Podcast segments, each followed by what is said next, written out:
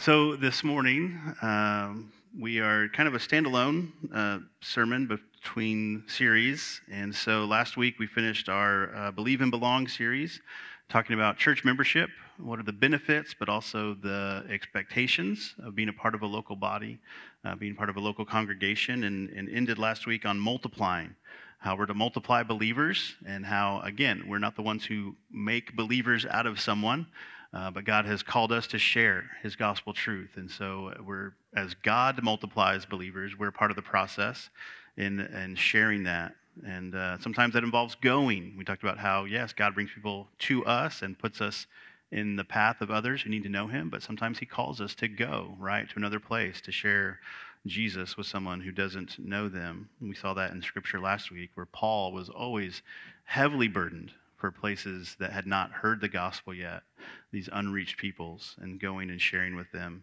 Uh, and he had this specific ministry to the Gentiles, right? That the gospel is not just for the Jews, but it was for everyone. Uh, and how um, kind of world shattering that was for a lot of people to, to understand this all inclusive message of hope and life. We also said we're supposed to multiply disciples. So once someone is trusted in Jesus, um, they don't get whisked off to heaven, right? We live this life growing in Christ, growing in our faith. And so we uh, are students or followers of Jesus. It means we're disciples of D- Jesus. And so our role as believers is as we are learning and growing as disciples is to teach others that they might grow and in their faith. And so we invest, we pour ourselves out, we sacrifice. We said we're supposed to multiply ministry. If you see a need, fill a need. God has given us gifts, uh, different gifts for different body parts in the body of Christ, that we would do different things, different roles um, to serve and to um, glorify Jesus in that way. And that we're supposed to multiply churches as well. Uh, as disciples, uh, as, as believers multiply and disciples are growing, uh, then churches start to form, right? And so we're supposed to be a part of that, just that organizing that body that they would be on mission for Jesus. Uh, and what is our role in that? We, we're a church plant, right? We are a new church that started. Uh, and so we're supposed to be helping others to do that as well. And so we may send, we may support, uh, we may go and be a part of church plants. Uh, those gospel good, goodbyes we talked about.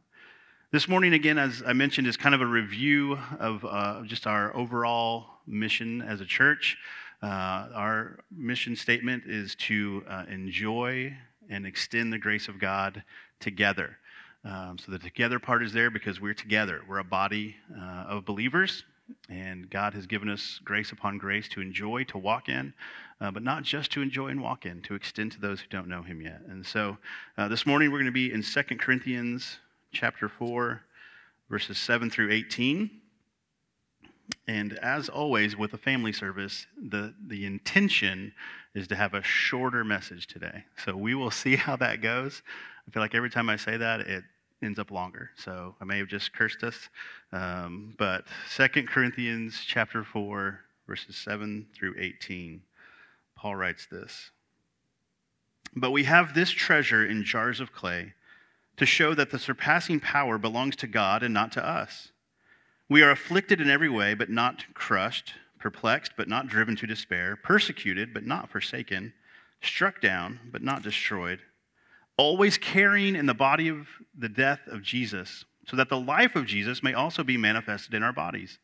For we who live are always being given over to death for Jesus' sake, so that the life of Jesus also may be manifested in our mortal flesh. So death is at work in us, but life in you. Since we have the same spirit of faith according to what has been written, I believed and so I spoke. We also believe and so we also speak, knowing that he who raised the Lord Jesus will raise us also with Jesus and bring us with you into his presence. For it is all for your sake, so that as grace extends to more and more people, it may increase thanksgiving to the glory of God. So we do not lose heart. Though our outer self is wasting away, our inner self is being renewed day by day. For this light, momentary affliction is preparing for us an eternal weight of glory beyond all comparison, as we look not to the things that are seen, but to the things that are unseen. For the things that are seen are transient, but the things that are unseen are eternal. So, Paul has just said that we have this ministry as a blessing from God. We carry the light of the gospel. In verse 5, which we didn't read, but the verses that precede the passage we read, he says that we proclaim Jesus and not ourselves. We proclaim not us, but Jesus as Lord. And in the passage we did read in verse 7 and following, uh, Paul compares us to jars of clay.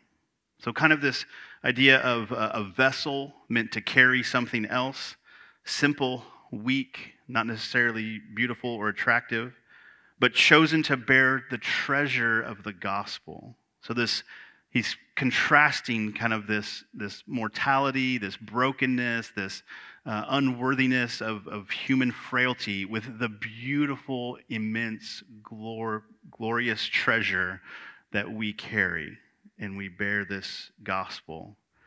God has chosen us to show this amazing power of the gospel. And that contrast is there to show how amazing the power is. That, that if God can use vessels like us, then how amazing must he be, right? Paul would echo this in other places that if he's the worst sinner ever, as he calls himself, that's why God chose him. So that in the worst sinner, God could display his amazing power and say, No one is too terrible for the grace of God. Look how powerful he is. And so we have this treasure of the gospel in jars of clay as jars of clay because the gospel belongs to God. The power of the gospel belongs to God and not to us. So, the first key to enjoying and extending the grace of God together is we put the spotlight on Jesus. We put the spotlight on Jesus. Psalm 115:1 says, Not to us, O Lord, not to us, but to your name give glory, for the sake of your steadfast love and your faithfulness. Not to us. We're not seeking our own glory, but the glory of God. The Christian life and the life of our church, they're not about us, they're about God. The Westminster Shorter Catechism puts it this way Man's chief end is to glorify God and to enjoy Him forever.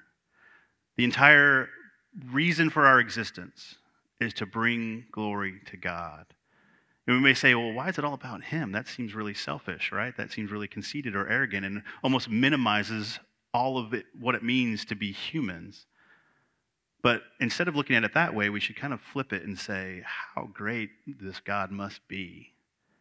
That everything it means to be human, how intricate and minute and detailed and unique, and the highs and lows and love and loss and all the things that are wrapped up in the essence of just one human being, that all of that is meant to bring glory to God. How glorious and amazing this God must be that he is uh, owed that glory, that that glory is due to him. Enjoying and extending God's grace are how we glorify God. Glorifying God is magnifying, worshiping, putting the spotlight on Jesus so that his name is known and renowned and revered. In our trials, we hope in Jesus. In our victories, we thank and celebrate Jesus. Our salvation, our forgiveness, our justification, they're all due to Jesus. Paul goes on to write in verse 13 We believe and so we speak. We testify to the truth and the power of Christ in our lives. We don't just enjoy the grace of God, we extend the grace of God. So we're speaking Jesus, but we're also displaying Jesus. How? Look again at verses 10 through 12. Always carrying in the body the death of Jesus, so that the life of Jesus may also be manifested in our bodies. For we who live are always being given over to death for Jesus' sake, so that the life of Jesus also may be manifested in our mortal flesh. So death is at work in us, but life in you. We deny ourselves to display Christ. We deny ourselves to display Christ. That's point number two. If anybody's taking notes, sometimes Deacon does. We deny ourselves to display Jesus. And Paul says that we always carry the death of Jesus so that his life may be manifested in us. As Jesus laid down his life, we surrender ourselves as living sacrifices, Scripture says. So we go on living, walking through life, but in this continual denial of self, denial of our flesh, not to punish ourselves or deny ourselves any kind of joy. We've talked about this before, but so that we might get out of the way, right? constantly taking up our crosses, as Jesus said in Luke 9 23, to crucify the desires of our flesh and submit to the Spirit so that we might be conformed more and more to the image of Jesus. And then naturally, as we get out of the way and Jesus is on display in us, others are blessed through that, right? Because Jesus is about loving and blessing others as well and showing others the grace that he has shown us, the mercy he has shown us. We deny ourselves by looking not only to our own interests, Scripture says, but the interests of others. It's specifically, it doesn't, it specifically says, um, not only to your own interests, right? It's not saying forget completely about yourself and, you know, to your own detriment or your own loss or some kind of self abuse. That's not what Scripture is saying. It says, don't forget about others. Don't be so wrapped up in yourself, so selfish that you forget about the people around you. And when Jesus is on display through us and we bear the fruit of the Spirit, it blesses others. And so we deny ourselves by looking to the interests of others. We surrender our hopes and our dreams and our aspirations to Jesus' direction for our lives. Again, not in this kind of fatalistic, I guess I'll just never have anything good. It's this surrender to say, what Jesus wants for me is better than what I want for myself. Jesus has more good in store for me than I can imagine for myself. And so that struggle, that surrender of, of laying down what we want to do for his agenda, his direction. We deny ourselves um, in this way.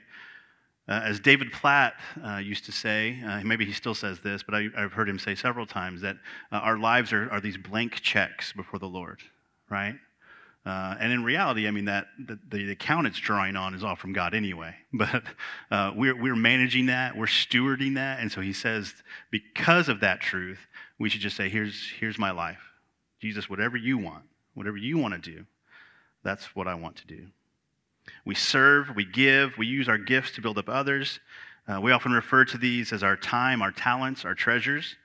Um, as I've said many times before, we're blessed to be a blessing. Any good gift that we possess is something that God has allowed us to manage or steward in such a way that reflects our faith in Him anyway. We manage the blessings He's entrusted to us for His purposes, and He's called us to live generously. When we're generous, we reflect Jesus. It's the character of God and Jesus on display. When we're kind, we reflect Jesus. When we're forgiving, when we're loving, when we're truthful, when we're patient, when we're joyful, all these good characteristics that are really the heart of God on display through us, we reflect Jesus. And so we're displaying Jesus to those around us. It's John the Baptist who said, He must increase, I must decrease. The more that we get out of the way, the more Jesus is on display. It's this minimizing of self in light of Christ. Again, not to say that we don't uh, matter in the existence of all of the universe. We do matter. God loves us. We matter enough that God sent his son to die that we might be reconciled to him. But in perspective, in relation to God, it should be we're, we're unworthy, we surrender to you, and that's where we find our true fulfillment and our true meaning in what God has created us to be. If we'll put the spotlight on Jesus and deny ourselves to let him work through us, others can experience the same abundant life that we found in him. And so, again, don't just get caught up in enjoying the grace of God, but extending the grace of God. That's why verse 15 says, As grace extends to more and more, thanksgiving increases. It's the idea, again, that if missions exist because worship doesn't, we can be uh, so thankful for the grace that Jesus has shown us and walking in that truth and embracing the mercy he's shown us and the forgiveness he's shown us. And we worship the Lord and bring glory to him. But if our purpose is to magnify the glory of God and to increase the glory of God, then our role in extending the grace of God to others so that then we're not the only ones worshiping, but others are brought into the family of God and worship Him as well, then more worship is happening, more thanksgiving is increasing.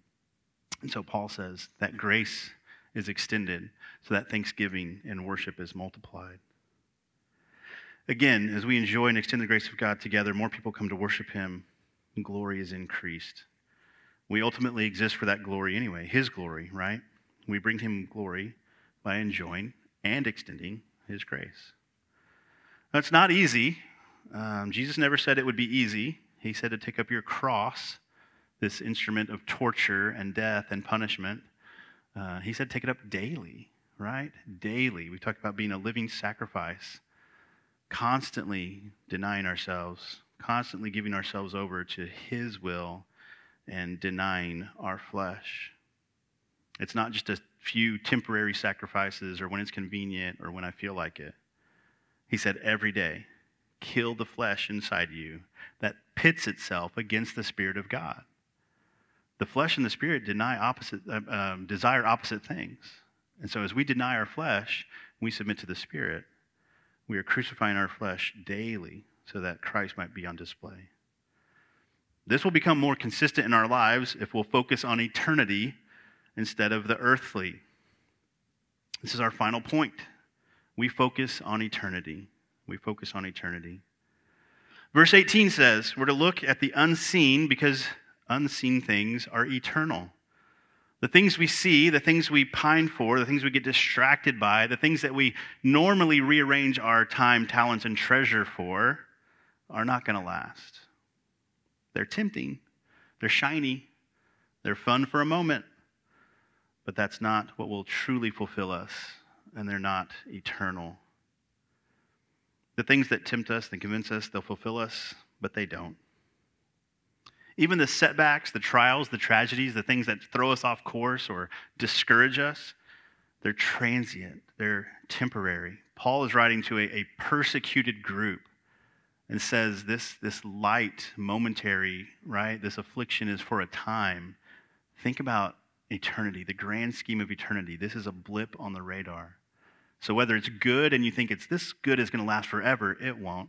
Or whether it's bad and you think I can never see the light at the end of this tunnel, it will never get better. This is just the worst and there's no hope.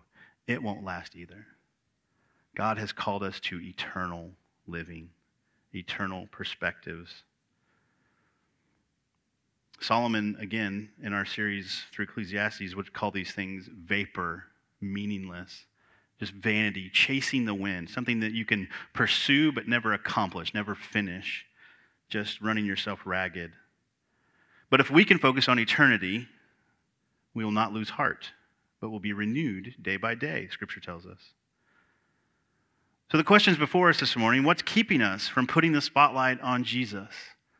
What's keeping us focused on ourselves? What are we um, not denying ourselves so that Jesus can be displayed in our lives? What temporary things are we focused on that may be causing us to lose heart or lose sight of the mission that God has called us to?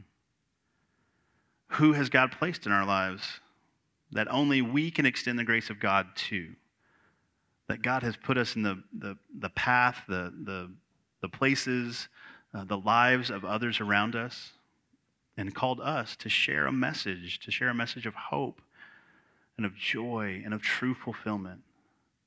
So, what is keeping us from doing that, right? Is it some kind of fear, fear of rejection? Is it uh, this maybe we lack faith? Maybe we're not grasping the grace that God has called us to, to really appreciate it and really are convinced that, man, this is the answer for everyone. You got to hear this, you got to know this. We're normally pretty good at enjoying God's grace, right? At least the easy to enjoy parts. But how are we at enjoying the graces of, of discipline or, or loss? How are we at enjoying the grace of Bible study or prayer or tithing? Not that they're joy, joyful in the moment, but our hearts are content and at peace because we know that God is working in those trials and in those tragedies and in those hard things that produce discipline in us. They're all graces from God. We're to enjoy them in addition to extending His grace to others. All to the glory of God. And if we don't think we need these reminders this morning, it's because, again, we're only seeing the blessings at face value as graces in our lives. This prosperity gospel, this you know, health and wealth comes to mind. Um, in words we would never agree. I don't think if, if we put the statement out there, we would never say that God only promises us health and wealth. But in reality, what do our lives look like? Do we recognize His grace in all the different ways? The ones that aren't so easy or fun? some that take time, years to experience. Because the manifold grace of God, as Scripture says, man, manifold, it's easy for me to define because it's many folds, right? You just say there's, so you think you found, oh, this is the end of God's grace, and then you turn it and there's, oh, there's another aspect to it. It's like a, a, a brilliant diamond, right? That's cut so beautifully. If you turn, you continue to turn it, the light reflects, ref, reflects and refracts in different ways as you turn it in the light because there's so many different intricate pieces and parts to it. That's the manifold grace of God. If I look at my life this way, man, doesn't I mean I think I've come to the end of God's grace. No, you, you will never come to the end of, end of God's grace. Change your perspective on it. See what God is doing. What eternal thing is He working through your life? Sometimes it takes a measure of maturity, right, to enjoy the manifold grace of God. And so that's on us to grow in the Lord so that we can see, that we can turn life and say, oh, I see the, the hand of God in this. This suffering, this tragedy, this trial, this discipline, this hard thing. If I just turn it, I can see God's grace. That's how we mature and grow in Him. Paul knew that it was difficult, right? We're challenged by this as well. We got to pursue this reality for ourselves and for our church. We can only enjoy and extend God's grace together if we'll put the spotlight on Jesus and deny ourselves and focus on eternity. This is the mission, the challenge before us. The last seven weeks, we talked about kind of the this is the, the, the daily in and out, kind of this is what it means for the church to exist and, uh, and go about its business. But the purpose of all of it is this to put the spotlight on Jesus and deny ourselves and focus on eternity. If we don't do that, guys, then, then, then this, this church, this body, won't, it won't continue, right? We can't sustain that if we're not on mission, if we're not displaying and sharing the grace of God with others. If we just think, we'll just, we just enjoy God's grace. We can do that, but together, that part's going to fall away. And so we need to be challenged by this message this morning as we celebrate grace upon grace.